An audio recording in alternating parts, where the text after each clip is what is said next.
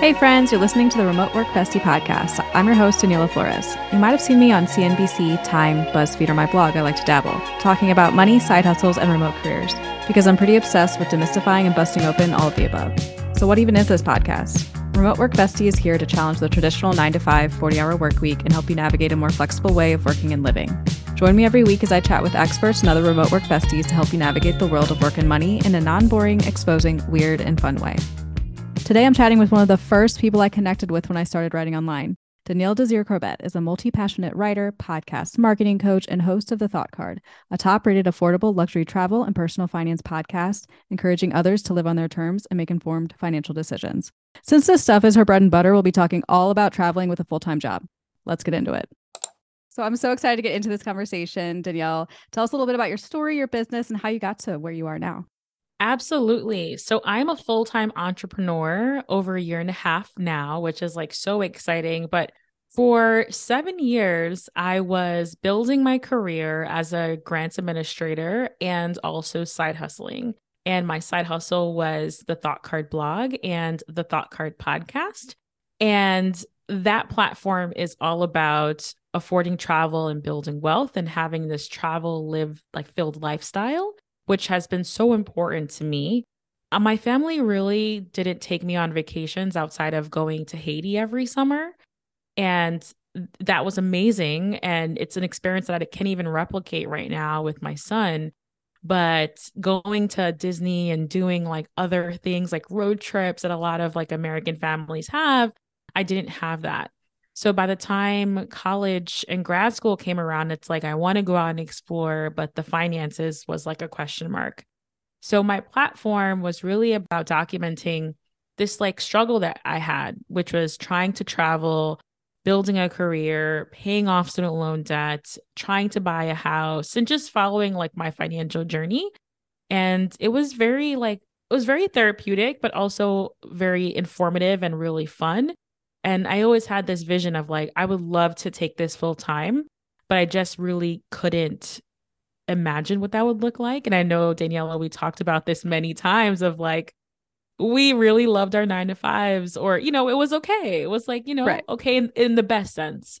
But a lot has changed since then. And like I mentioned, I'm an entrepreneur now, and my life is filled with podcasting, travel, and personal finance.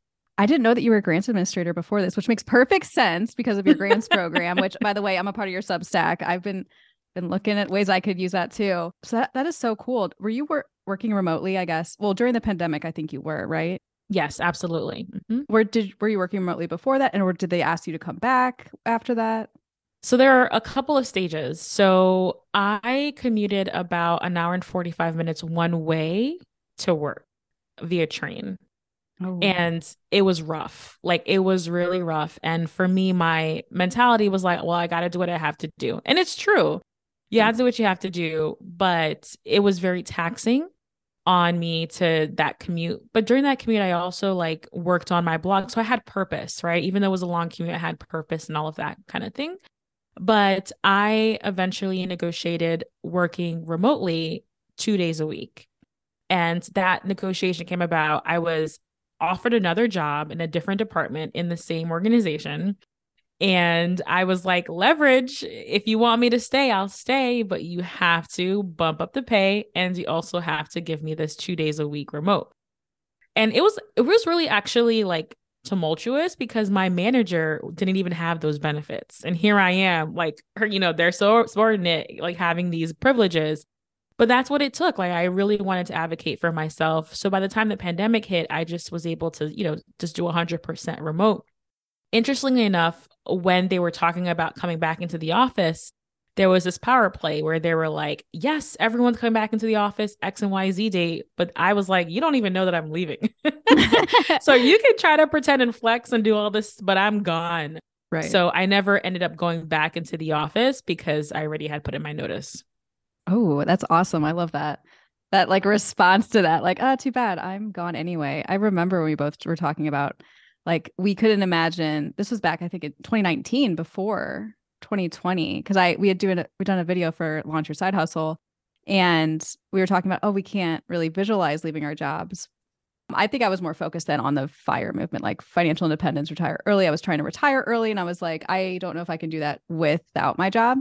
And so I was really limiting myself back then, I think, where I was like, oh, I'll probably always do this for as long as I'm working, or if like I get to a certain number, you know, like all these things that really don't make much sense. We just kind of make them up in our minds. and I love that we both like basically did the exact opposite and we're just we're having fun.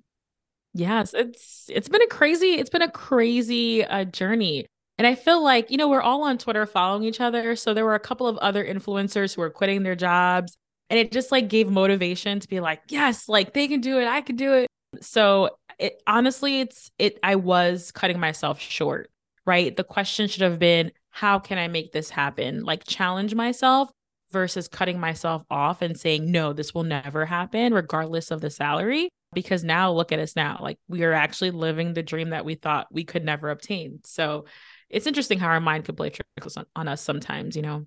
Oh, absolutely. And like there's been a huge difference and improvement like in my own my overall quality of life since I've done so, even though right now I'm making less than what I was making at my job. You know, this won't always be that way though. And I know that and I knew what I was getting myself into. But like the quality of life, it's I can't put a price on that, but it's also a privilege to be able to save up that amount of money, not, you know, now with what I make. Some some months I maybe I won't pay myself because I want money in the bank for my business. But that's like a privilege because, you know, not everybody has a privilege to be like, oh, well, work isn't all about money because I mean, work is the way that we earn money or like able to live our lives in this world. So yeah. Has any like huge improvements that you've like realized since you've left corporate? Oh, like huge because uh, yeah. funny enough, because I was leaving corporate and I found out I was pregnant right oh, after oh, yeah, giving my notice. Yeah. So it was like, it was just, just a lot happening. And so just having the flexibility to be like, I don't feel well. I can just turn off and not have to feel like, you know, power through it was like just one of the amazing benefits at the time. But also, like, I'm super creative in the morning and it kind of wanes down after that. And I could turn it back on forcibly, but it's never the same as like this authentic, organic creativity in the morning. Yeah. But I could leverage that now as a creator because I can wake up and I can just work and uninterrupted, which is like really nice. So I think being able to follow your natural rhythm, your creativity rhythm is one of the be- many benefits now.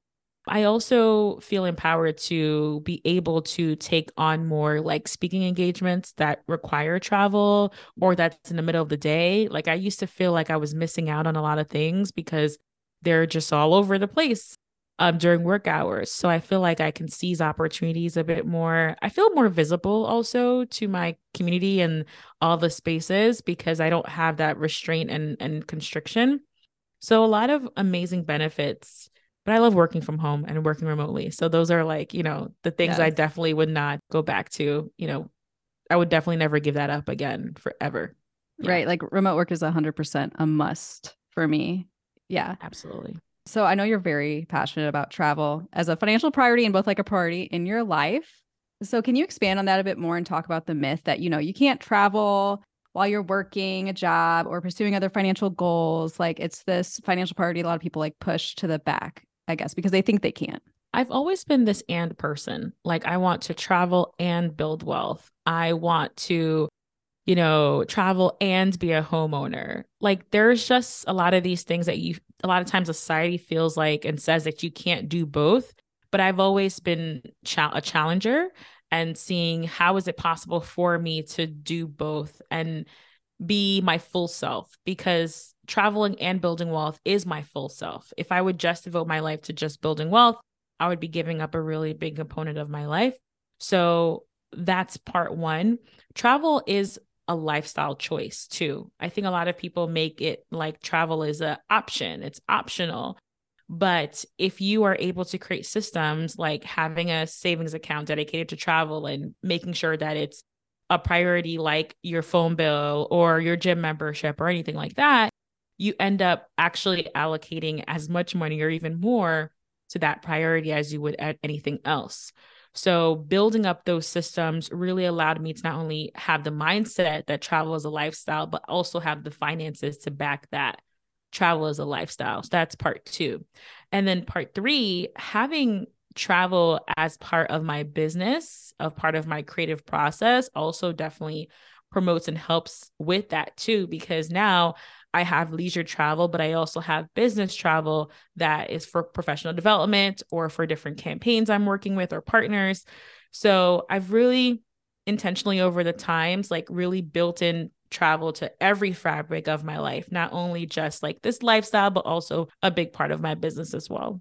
I was about to ask you, like, why is travel and having location independence in your work so important? But I mean, like, everything about you, everything about your life, everything about your business, I mean, says that because you need that that kind of freedom in order to to thrive as your full self, which I think, you know, like that's what we all kind of want in our work. We want to be able to make an, an impact and also show up as our full selves. I guess some people describe it as like this out of body experience sometimes when you're going into an office and you're fulfilling a certain duty within like the boxes that they place you in. I just I love your whole message. My husband literally says this to me every time he leaves and has to say goodbye to our son. He's like, "Ugh, it's like a pain experience." And that's a daily occurrence for, you know, for him. I feel a pain when I'm going to like a work trip but that's like very few far in between. So I just can imagine like having to do something every day. And I was doing this for like seven years, like doing things that you really truly don't want to. It's it's really yeah. tough. But also thinking about like my future, like I want to be a stay-at-home mama one day and it's you know he's already won so i, I want to be like a work you know i actually want to like homeschool him so if that's a priority for me, like the remote flexibility of that, like is very important. Even world schooling where you're able to travel with your kids and like, you know, actually show them tangible, like, let's go to the Greek Colosseum or Roman Colosseums, let's go to Athens, or, you know, let's learn history like at the destination. Those are things that are very difficult if you're confined to like five days of vacation time. So it's very important, not only now, but also to the future as well. I don't have kids, so I did not know what world schooling was until you just said it. Can you like describe that a little bit? I think it's so cool. And anybody who's listening with kids, like that wants to do this, maybe.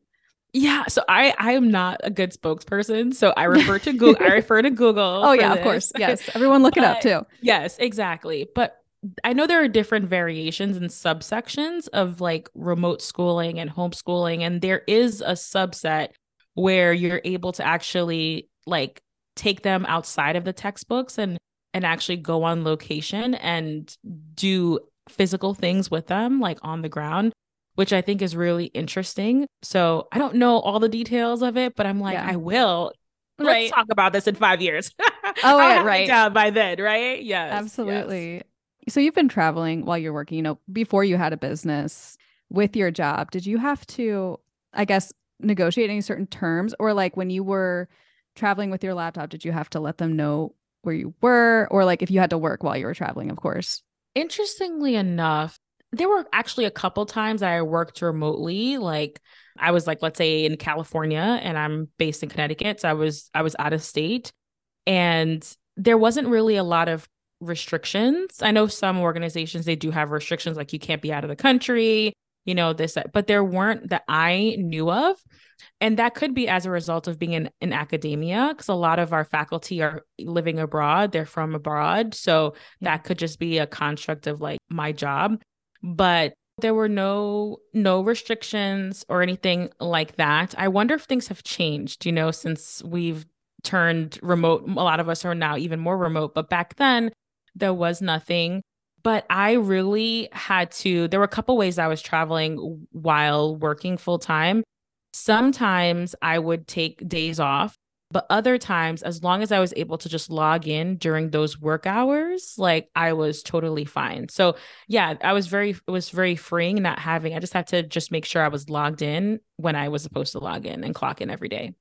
Yeah, like that's a sim- similar experience I had too. Like I've been working remote, like in a hybrid or fully remote situation for most of my career. And like in the beginning, or actually most of the time, yeah, there weren't any specific guidelines until like there was the one company, it was a government contracting agency that worked with the Veteran Affairs Office.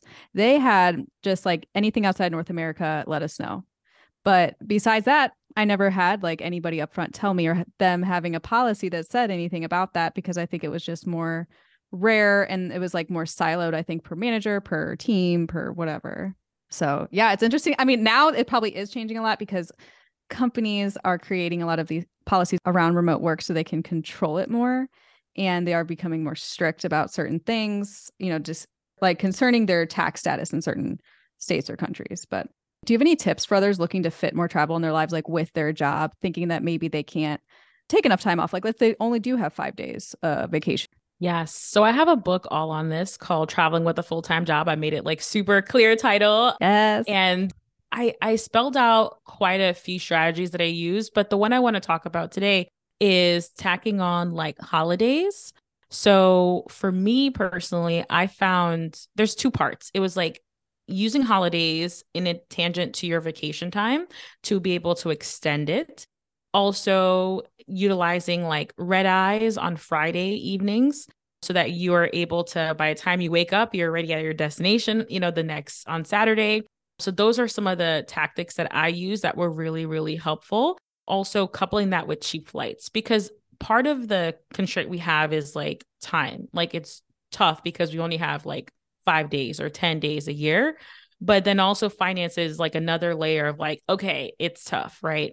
So yeah. with that being said, I would map out, actually, I would sit down every year and look at all of the holidays that my job would give me. So those are like free days.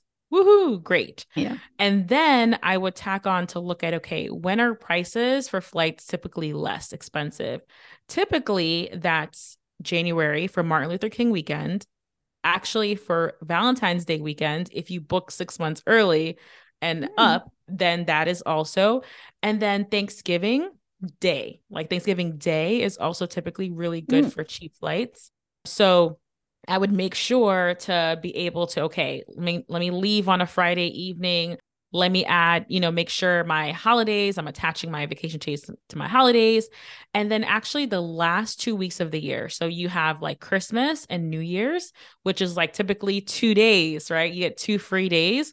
So if you're traveling around that time, you get two free days from the holiday time. So those yeah. are some of those like little hacks, but a lot of it just started off with looking at whatever the calendar that your work schedule has and then sitting down with your calendar and mapping it out, having a clear vision as like these are open travel days and seeing what opportunities and what flights and what vacation packages are available as a result of that. Yeah, I love that. Especially like on Thanksgiving Day, I found that out the the hard way because I was trying to. I think our flight had gotten like canceled or we were stuck the last past couple of years where it's like horrible during the holidays, and then we ended up going on Thanksgiving. I was like, well, this is actually cheaper. Significantly cheaper, absolutely back when I was working at so I w- used to work at like and Taylor at the further IT department in downtown St. Louis, and I was a hybrid remote, remote worker then. And they were they started introducing like one day work from home, and that became like two to three days. And I had used all my vacation one year, but I wanted to go to Florida. Or my wife and I, it was basically right before we got engaged, but I was like trying to negotiate extra vacation time. And instead, I was like, so can I bring my laptop and I'll work regular hours? And they were able to like let me do that. But that's because they did have somewhat of a policy in place so they they knew like okay this person works while remote like we can depend on them to be online did you ever any, do anything like that i didn't do anything like that but like just thinking of my immediate family like i remember when i was um, about to give birth i was in the hospital for an extended amount of time mm-hmm. and because my mom's job had a remote work they were flexible. Like she could say hey there's extreme like a this is extreme circumstances. I have to be like on the ground with my daughter.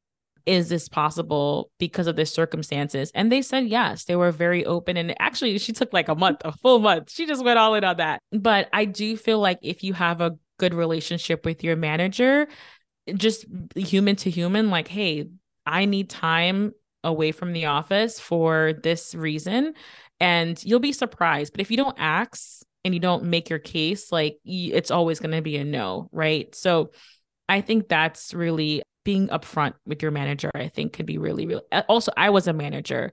So I know if my like coordinator came to me, I'm always very empathetic and I'm always like, yeah, you know, as long as our our work is done, we're good to go. Right. And I wish more managers were like that. Yeah. My my manager was very understanding and most of the time when I had those kind of conversations with them, it was like either family oriented or medical oriented with family. Um, I came from a home that was multi generational. So a lot of the times we had our grandparents, like other family members living with us. And for a long time, I helped my mom take care of my grandpa. So they were very empathetic with that too. And they let me work remotely while doing that because, like, yeah, just talk to them like humans. You know, they kind of know your family situation most of the time anyway. If you're like, you're friendly with your boss, they're not they're not all evil. They're not all bad. I agree. I agree. So this topic around like ethical travel with remote work has been kind of a rising hot topic, especially with like, I guess, gentrification that goes on in certain countries, especially like Portugal and Mexico, with a lot of remote workers relocating. And then just the topic around like, like there's certain countries that have a visa that's for like digital nomad or remote workers. So you can pay taxes while you work from there. But a lot of a lot of people can get away on like a tourist visa and they don't really end up contributing for me, I haven't stayed like long term in another country besides Canada, and that was on a work visa. And then when we moved here, you know, I became a resident and I pay taxes and like, yeah, I'm part of Washington now. So like besides that though, are there any other tips for like traveling ethically as a remote worker, like visiting the places that you do and not maybe negatively impacting them in any way? You know, for this question, it made me think about especially for like my audience and the kind of topics I talk about is financially savvy travel, meaning that we are spending money on the experiences and items that we value and ditching the rest. But that's not at the expense of the local community, which yeah. means that I feel like it's important. Like, yes, we're, you know, budget conscious and we're trying to save and all of that. But when you are spending, think about making the effort to spend locally versus like this big box chain. That actually comes with doing some research ahead of time where you're going but also like when you're on the ground whether you're staying with like an airbnb host like ask them hey is there like a mom and pop shop or a restaurant that is multi-generational that has been around for a really long time like that's not chain? So these are some of the questions i think has really kept me like grounded where it's not like I'm not trying to just like spend nothing, but when I am spending, making sure that it's tied to like a cause and real people that making a real impact in their community, I think is something that financially savvy budget travelers aren't thinking about. It's just like skimping, skimping low, low, low versus like how do we positively impact um the community that we're in. So that was that's was like my frame of mind when I was approach when I was approaching that question. Yeah, absolutely. Like to feed the local community and don't give your money to something that probably takes away from it and which is more enjoyable anyway. Like shop at the local shops, go to the local restaurants because that's like where the better better food and the better stuff is anyway. And I mean a lot of that too isn't necessarily expensive. Stay away from the the chain restaurants. You can go to them at home.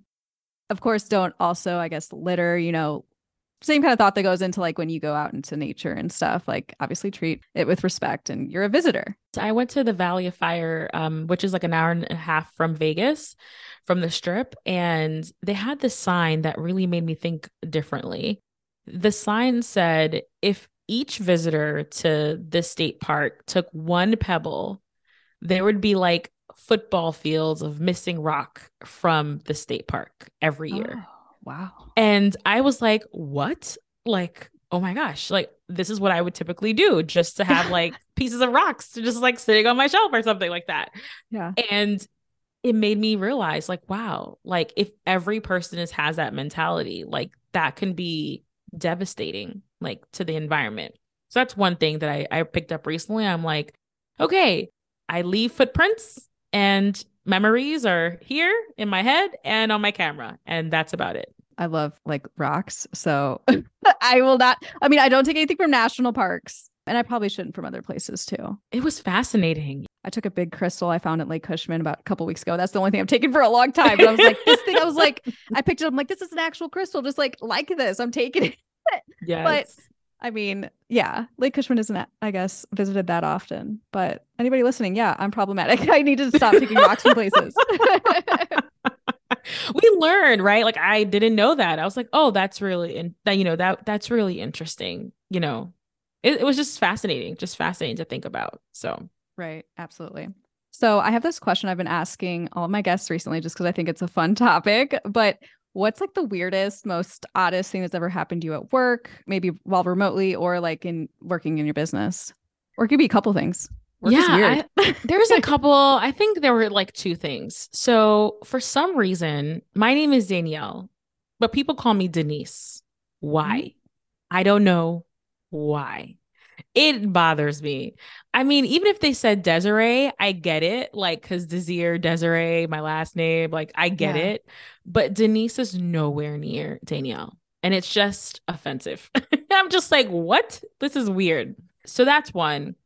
And then sometimes I get like, especially when I go to like conferences, there will be someone that come to comes to me and they're talking about like their one black friend or like the time that they had this experience with a black person. I'm like, uh, this is number one, not appropriate. And I don't freaking care.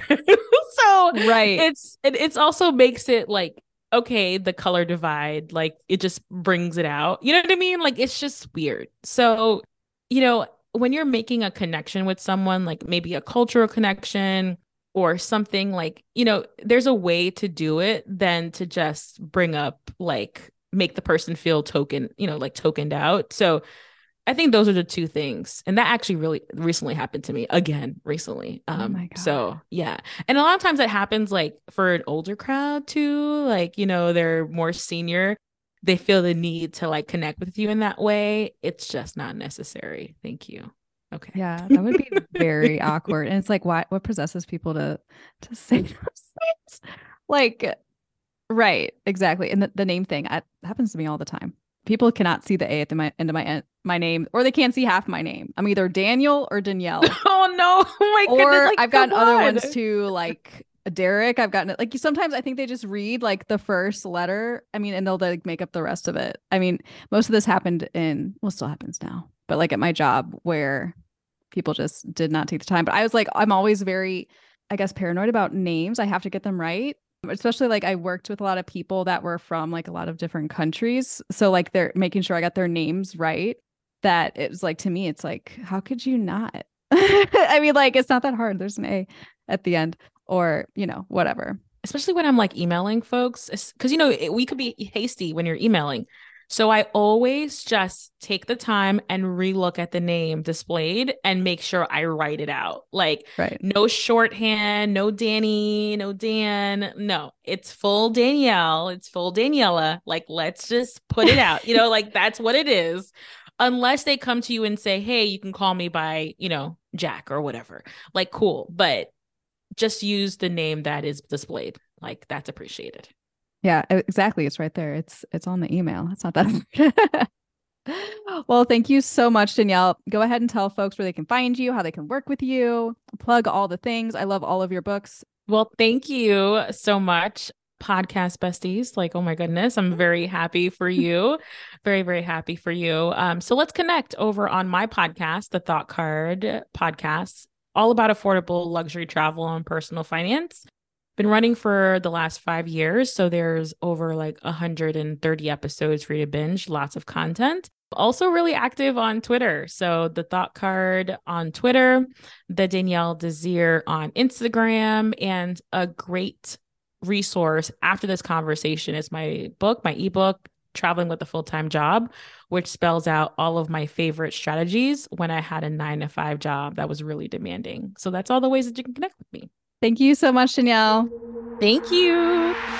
Thank you for listening to Remote Work Bestie. If you enjoyed this episode, leave a review on Spotify or Apple Podcasts. And if you want to tell me about the weirdest things that's ever happened to you at work or have any questions you'd like me to answer on the podcast, email remoteworkbestie at gmail.com. See you next week.